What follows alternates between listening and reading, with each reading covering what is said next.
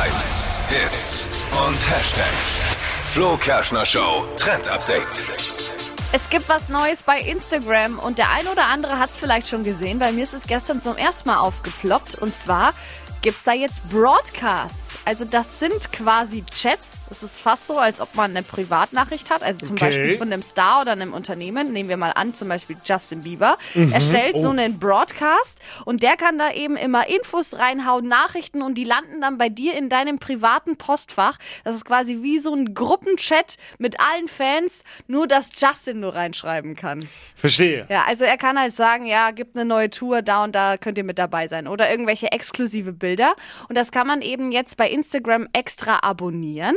Und diese Broadcast-Funktion, die soll für jeden jetzt nach und nach freigestellt werden.